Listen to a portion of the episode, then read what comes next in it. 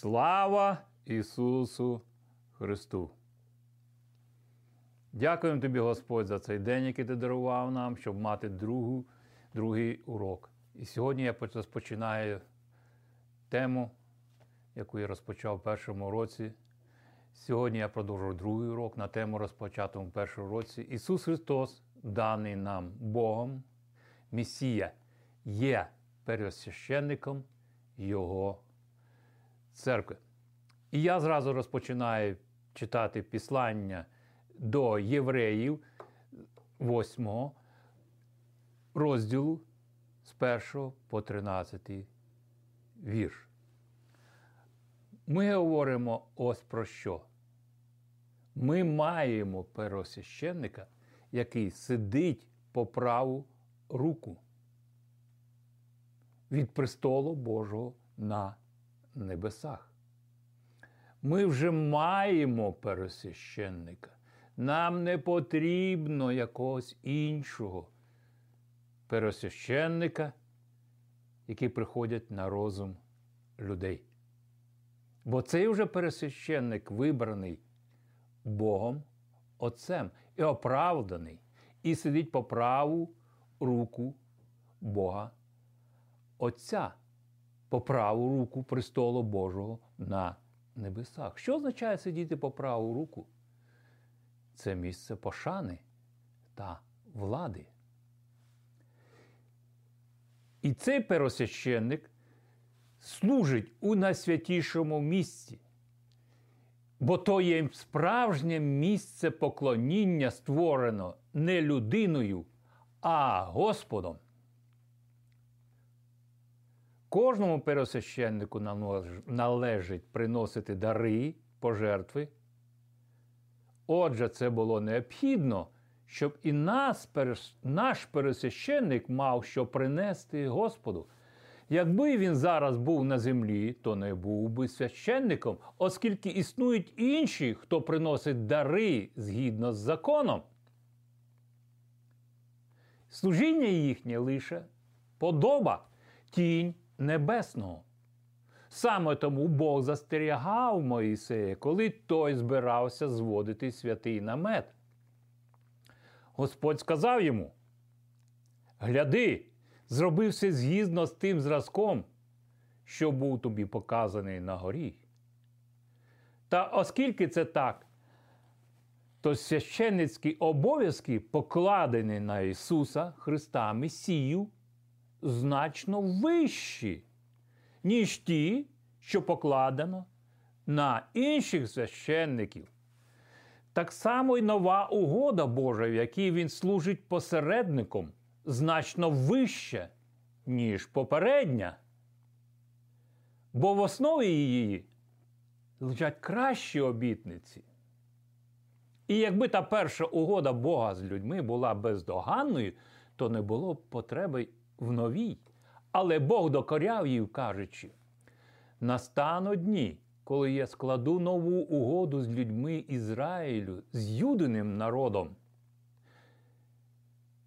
І їй бути іншою, ніж та, що з їхніми уклав я праотцями, коли за руку їх узяв, щоб вивести з Єгипту.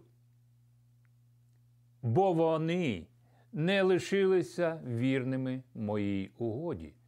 І через те я відвернуся від них, сказав Господь. Але настануть дні, коли я укладу нову угоду з ізраїльським народом, законом просвітлю я розум людей, і на їхніх серцях я напишу його. Я буду їхнім Богом, а вони моїм народом. Так сказав Господь. Тоді не матимуть вони потреба навчати братів чи ближніх зі словами це Господь, оскільки кожен від найменшого до найбільшого з них знатиме мене. Бо я прощу їм їхні помилки і їхні гріхи не буду пам'ятати. Називаючи цю угоду нову, Бог визнавав, що попередня вона застаріла.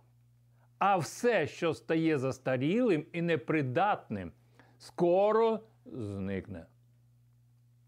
Я читав це післання до євреїв з 8 розділу, з 1 по 13 вірш. І я знову звертаюся до першого вірша. Ми говоримо ось про що.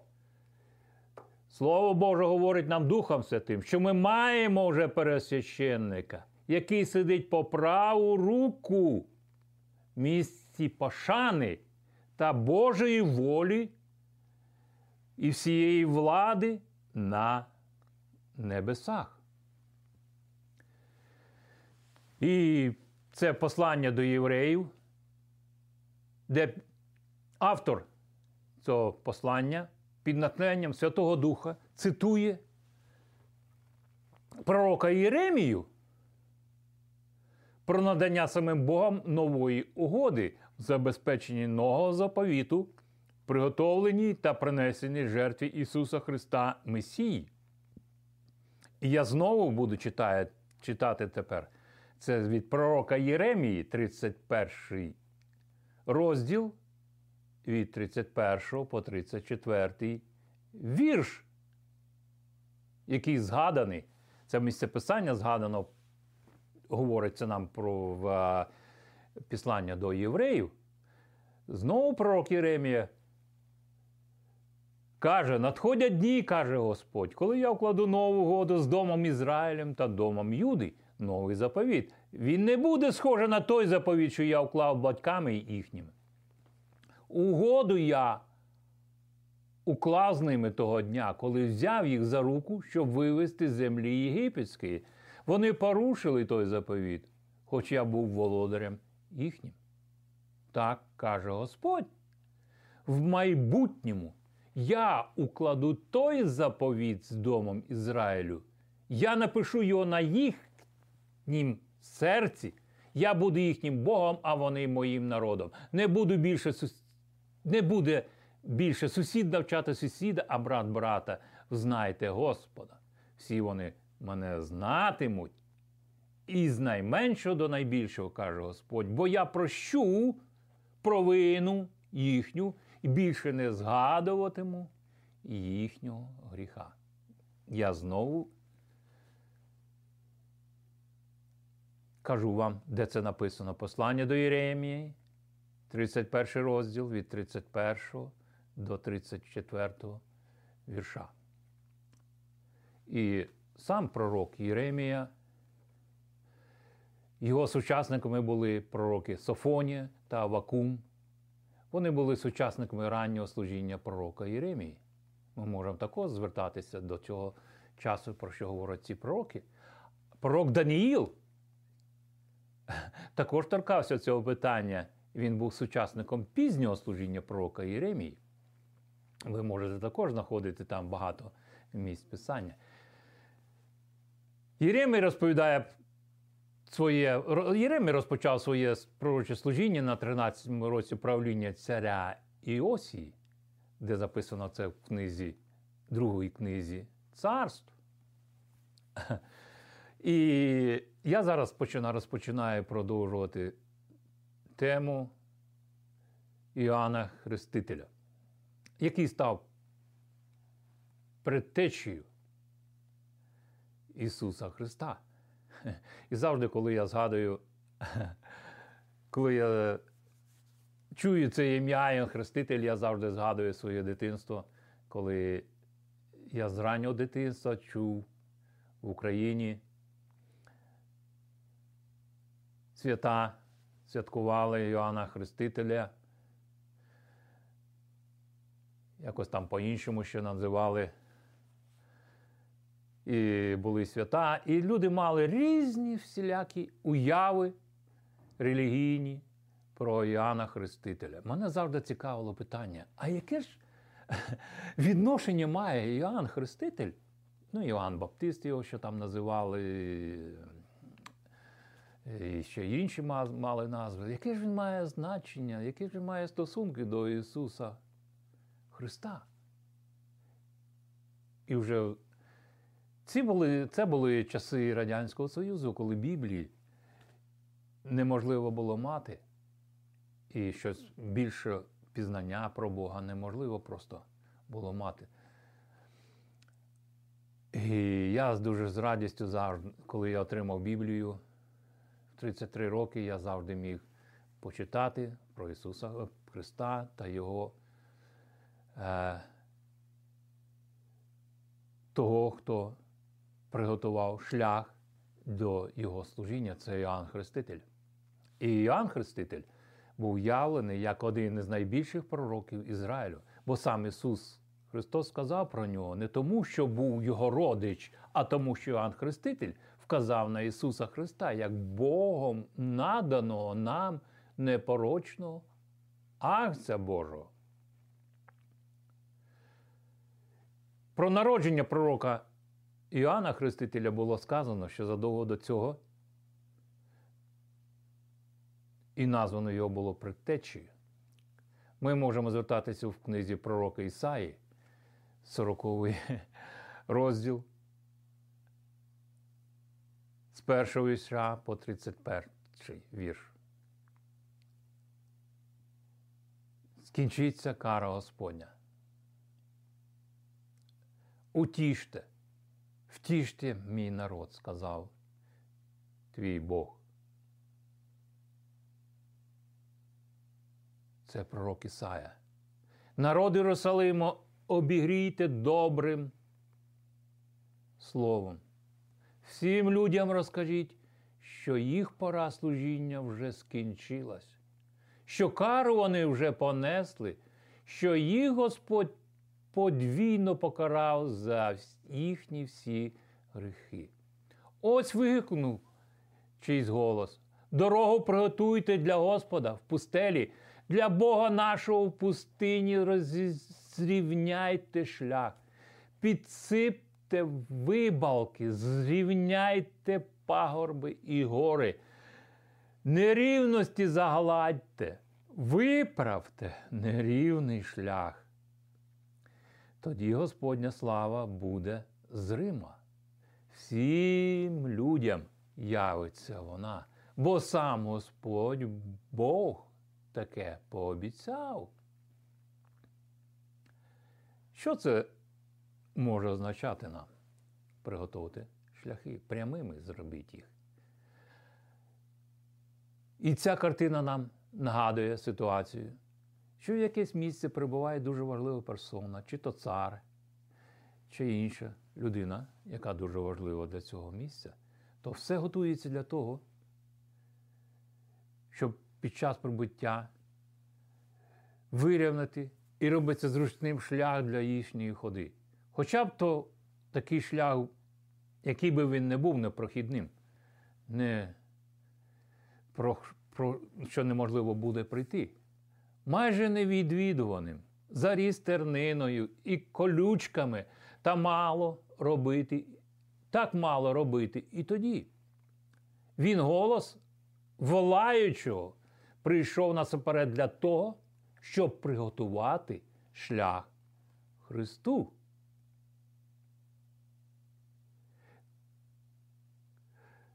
Пророка Ісаї знову ми читаємо 40 розділ, 6 вірш. Промовив голос, говори. І я спитав, про що мені казати? Всі люди до трави подібні, а їхня вірність, наче квіти польові. Захнохнуть трави, і я зав'януть квіти, коли дихання Боже їх обвіє. Теж буде і з народом, що з травою. Трава всихає, опадає цвіт, а Слово Боже житиме віки. І далі ми продовжуємо дев'ятий вірш, де пророк Ісая говорить добру звістку про спасіння. Взагалі-то пророк Ісая називається старозаповітнім євангелистом, який пророкував задовго час про приход Месії. Дев'ятий вірш. Зійдіть на висоту гірську, Сіоне, посланцю, що гарну новину несе. На Повен голос пророк прокричи, Єрусалиме, благу звістку. Голосніш не бійся, містам юдеї возвісти. Ось Бог ваш. Погляньте, Господь, мій володар, у силі своїй виступає, якою всім світом він править. Дивіться, він приніс винагороду, його відплата йде поперед нього. Він пастиме отару свою, як пастух. Він пригорне руками до серця ягнят, а ягницю спочить поведе. І далі ми читаємо 12 вірш. Господь це могутній, хто пригорщами зміряв води моря, хто небесами зміряв, хто твердь земну вмістив в мірильну чашу, хто зважив пагорби і високі гори, хто спрямував Господній дух, хто вчив його і давав йому поради.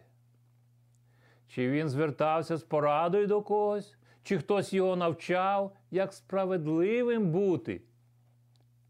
Хто дав йому знання, хто йому мудрості шляхом провадив? Погляньте, мов краплина у відрі народи, вони неначе порох на вагах. Дивіться, він підносить острови, немов піщинки. Не вистачить ливанських кедрів, аби вівтарний запалить вогонь. Тварин усіх ливанських мало буде, аби йому у жертву принести. Усі народи перед ним ніщо і нічогосінько не варті перед Богом. І далі ми читаємо 18-й вірш про Ісая. Неможливо уявити собі уявленням людським, яким, яким же є Бог для нас. З ким можете ви Бога порівняти? Кого поставить можна поряд з ним? Бована? Ремісник його відлив, позолотив і срібними ланцюгами оздобив. Хтось дерево, як дар, знаходить, те дерево, що не гниє, тоді шукає майстра вправного, щоб вирізбив бована, що не розсиплеться ніколи. Хіба не знали ви? Хіба не чули? Хіба, хіба віддавна вам не говорили? Хіба від створення землі було неясно? Бог восідає над сферами земними, а люди, наче сарана, у порівнянні з ним. Це він, немов завісу, небеса розкинув і розгорнув шатром, аби у ньому жити. Правителів він перетворює в ніщо. Суддів земних він непотрібними зробив. Вони, мов зерно, посаджене або посіяне недавно, не встигли і коріння ще пустити, як Бог на них подув, і вони засохли. І вітер, як солому їх поніс. Святий наш Бог говорить. Як це все на... говорить нам про сучасні часи, по теперішні часи? Але вже пророк Ісая у 25-му вірші вже тоді говорив нам. Святий наш Бог говорить, з ким порівняєте мене. Він питає. Хто дорівнюється до мене? Знак запитання. Зведіть до неба очі і погляньте, хто все, що є на небесах, створив?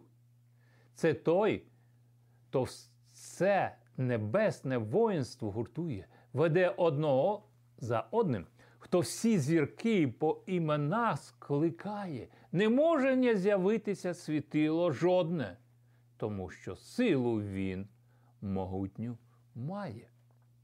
О Якове, Чому ти нарікаєш? Навіщо ти Ізраїлю говориш?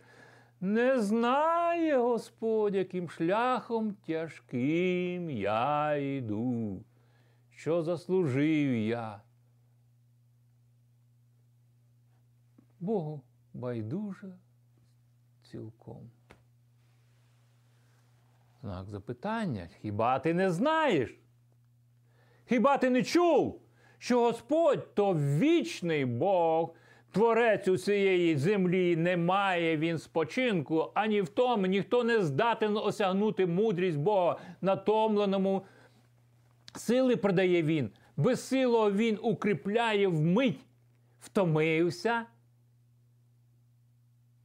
Зневірився юнак, спіткнутись може молодий хлопчина, впасти. Та той, хто потаємно Господа чекає, знов набереться сил і крила відростить, мов той орел. В бігу вони не будуть відчувати втоми, в ході їм сили вистачить завжди. І ми далі звертаємося до пророка Малахії, третій розділ першого по четвертий вірш. І потім 17 вірш, перший вірш пророка Малахії з третього розділу. Я посилаю посланця мого, який приготує путі перед мною, володар, якого ви шануєте, шукаєте зненацька прийде в свій храм. Посланець нової угоди, якого ви так прагнете, справді надходить, говорить Господь Всевишній. Та хто подужає день його приходу? І хто зможе витримати появу Його? Бо він мой той мов той вогонь ливарника, мов усе вибілююче мило, він сидітиме, наче ремісник, що плавить і очищає срібло. Він очистить синів левія, мов золото і срібло, і стануть вони Господні, і приноситимуть пожертви так, як слід. Тоді жертви Юдеї та Єрусалиму стануть приємними для Господа, як то було за давніх часів. Я читав з пророка, пророка Малахія, який проповідував, говорив Слово Боже до Ізраїлю, який повернувся з полону Вавилонського. Знову закликаний Малахією для правильного поклоніння. І я буду продовжувати в цьому ж розділі третьому, 17 вірш по 18, де Дух Святий пророк Малахі дає нову обітниці. Вони будуть моїми, мовив Господь Всемогутній. Того дня, коли я вирішу, що є скарбом моїм, я помилую їх. Як чоловік милує сина свого, який служить йому. Але ви знову побачите різницю між праведним і нечестивим, між тим, хто служить Богу, і тим, хто йому не служить. Це обітниця, це Слово Боже нам. І потрібно ці останні часи. Я читав книгу пророка Малахії, який після повернення Ізраїлю із Вавилонського полону потребував нового дихання для того, щоб бути народом Божим. І сьогодні, закінчуючи цю передачу, я хотів закликати вас всіх до молитви. Чи бажали б ви молитися зі мною зараз, щоб Ісус Христос, Месія, став вашим Спасителем і Господом? Якщо так, ви можете говорити так, як ви бажаєте, але можете прислухати до тих слів, які я вам говорю. Бог все рівно знає ваші мотиви вашого серця і ваше бажання прямо зараз. Де б ви не знаходилися, які ви ситуації не відбувалися. Бог, Отець на престолі своєму, чує і знає кожну людину та її потребу. Дякую тобі, Боже, що полюбив мене і послав Твого єдиного Сина Ісуса Христа для мого спасіння у вічності. Дякую, що Він помер на Христі за кару моїх гріхів, взявши цю кару на себе. Я віддаю Ісусу Христу Месії усю повноту влади над моїм життям. Допоможи мені бути тією людиною, якою ти хочеш. Щоб я мав Ісуса Христа, Господом у житті. Це ваше рішення молитися до Всевишнього Бога є найважливішим рішенням, яке ви коли-небудь приймете. Ісус сказав, що якщо хтось прийде до мене, я не прожену його. Ісус Христос Месія є вашою відповіддю на все ваше земне життя до вічності. І закінчуючи цю передачу, я знову буду цитувати Євангеліє від Іоанна, 6 розділ, 35 вірш по 40, де Ісус відповів людям: Я є той хліб, що дарує життя. Хто до мене приходить, ніколи не буде голодний. Хто вірить у мене, той ніколи не буде спраглий. Я й раніше казав вам, що бачите ви мене, але й досі не вірите. Кожен, хто прийде до мене, кого отець мій дасть, мені я ніколи не прожену того, хто прийде до мене. Бо я зійшов з небес не для того, щоб чинити те, що мені самому хочеться, а щоб виконати волю Господа, який послав мене. Ось його волю. Щоб я не розгубив нічого з даного мені Богом, щоб повернув усіх до життя в останній день. Саме така воля Отця мого, щоб кожен, хто побачить сина і повірив у нього, мав вічне життя. І я воскрешу того в останній день. Амінь. Будьте благословенні. До наступної зустрічі, де ми продовжимо наше служіння. Ісус Христос, Месія, наш пересвященник, даний для Його церкви. І Він є незмінний по віки віків. Амінь. Будьте благословенні Господом. Дякую.